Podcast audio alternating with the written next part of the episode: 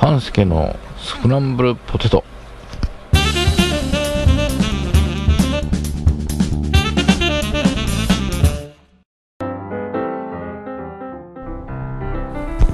はい半助です。えーと今回はだいぶちょっと間が空きましたが。はい、えー今回は「フォトスクランブル」23回の収録後に話していた内容をお届けしたいと思います、えー小関さんがカメラを買われたということで、えーその使った感じとかお話しいただいてます。では聞いてください。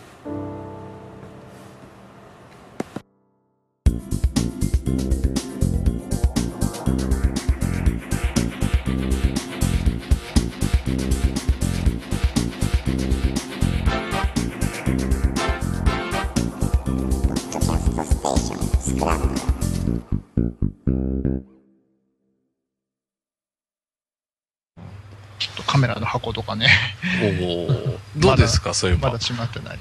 え、なんか、うんまだ慣れてないですね。違和感がある感じで。うーんちっちゃいのはいいんですけど、うんうんうんファインダーがなんかいまいち気に食わない。あそうなんだこれ、あの、E330 ってハーフミラー中にな入ってて、はい。でそのハーフミラー通して、そのライブビュー用の CCD に回したりとか、結構コールうんうん。こ凝ってるのはいいんだけど、多あ分ね、その辺が悪さしてるんだと思うんですけど、ファインダーに色がついてるんですよ。色？うん。あ 何色なんですか？なんかね、青とも赤とも言いようがない。ちょっといいそう ガラガラスがなんかちゃん、あの、悪さしてるんじゃないかなと思うんですけどね。へあえ角度によって色が変わったりする見えてる世界とね、ちょっとね、うん色が違うんですよ。おーうん、で、ちょっと気持ち悪い。うん、なんかね、マゼン、CC、CC フィルターで言うとマゼンタの5とか入ってるような、そういう感じおーでですね。「ほー」とか言いながら僕は全然わかんないんですけど うんえそれライブビューで見ても色ついてるんですか？それは関係ないんですけど、要は光学系の方だけですから。ああなるほどね。うん。なんかこれになれないとちょっと気持ち悪いなっていう。ほうほうほう。だってなんだかんだ言って E1 はファインダーに金かかってんなっていうのがよくわかりました。へえこれは一応ハイエンドだけあってね、あうん。の、ちゃんとファインダーで、あの、マニュアルフォーカスしてピントの山見えるんですけど、ほうほうほとんど素通しなんで330は。なんか辛いですよ。うーん。うん。うんだから映りなんかはね、割と素直で扱いやすいんですけどね。うん。へえ操作系はやっぱあれですか？統一されてるんですか？えっ、とね、オリンパスは E500 以降はもう完全に違うあ違うんだ。系になってるんですね。へええー。後ろにでっかいモニターを使って、んなんかこう、十字キーでメニューを選択してうん。項目を選ぶみたいな、そういう感じになってるんですよ。あー。うん慣れれば割とかん分かりやすいんですけど、うんえじゃあダイヤル類が少ないの？ダイヤルは一つですね。あで、あとボタンがやっぱり減ってるから、うんうんうん。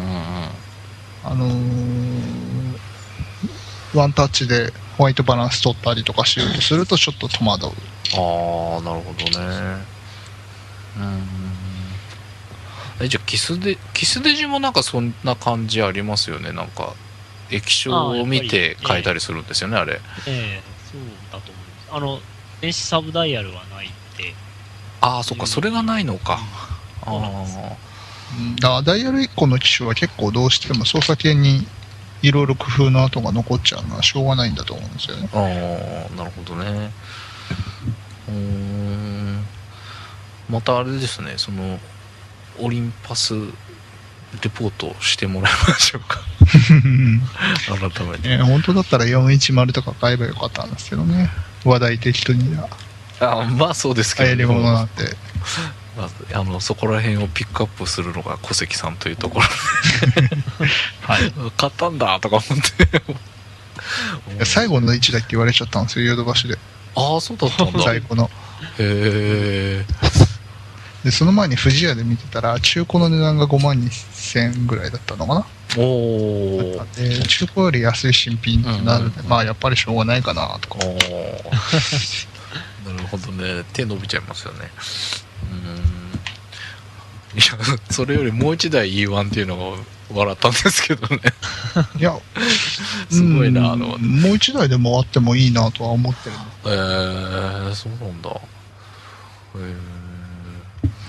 だってねほらやっぱりもう防人防的っていうのは強いですよ。ああそれはいい確かに。それは魅力か。あのシャッターのあのコマ数とかも保証10万コマ保証とかちゃんと入ってるんで。うーん。ラフに使うっていうかはハードに使うんだったらやっぱりなんだかんだ言ってうん。こいつは全然違うんだよなとか。うーん。あキャノンの機種でもついてるじゃないですか。ついてるというか10万回とかって。あれ保証なんですか？保証ではないのか、耐久がそうだっていうことなんじゃないでしょうか。それぐらいは大丈夫だよっていうだけ？まあそうですね。保証ではないと。う思う。ん日本の企業の工業製品の場合だと大体そのほ大体そのぐらいからプラス2割3割ぐらいまではうん。こわどうにか壊れずにいけるんじゃないのっていううん。目安ですけあど、あそっかそっか、うん。まあその前に一応メンテで交換した方がいいだろうっていうのはある。んですけど、うん。なるほどね。うん。デジタル一眼の初期の頃だと多分数万コマ保証とかそういう機種もあったんじゃないかな。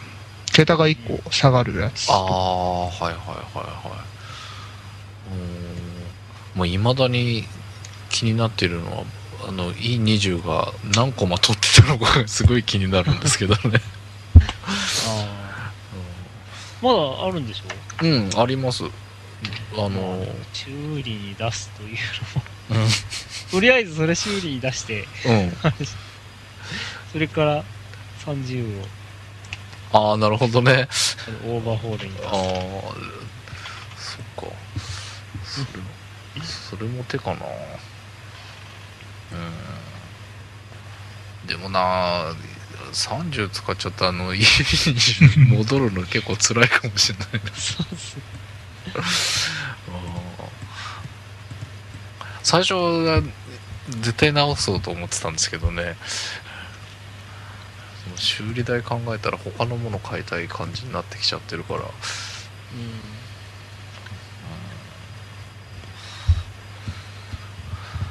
い。えー、っとじゃあ次回どうしましょう？えー今回ちょっとだいぶ更新まで、えー期間が空いてしまったんですが、えーちょっとそうですね自転車レースの撮影や、えーまあ、帰省前に片付けなければいけない仕事とかがありまして、えちょっと収録はできなかったんですが、えまあ、次回も、えなるべく早いタイミングで更新できればと思っておりますので、え次回もお楽しみにしてください。はい、ということで、えー次回スノーさんのフォトスクランブルは特番になります、えー前半後半と2週に分けまして、えースノーさんが、え引き伸ばし現像をしながら、え録音してもらった音源に、え我々パーソナリティが聞きながら話をするという形で、え収録しました。ただいまの方はですね子供が持つ携帯電話というような形で話をしております。前半だいぶ脱線してたりするんですが、えーそこら辺お楽しみいただければと思います。ということで、えーお届けしましたのは半助でした。ではまた次回。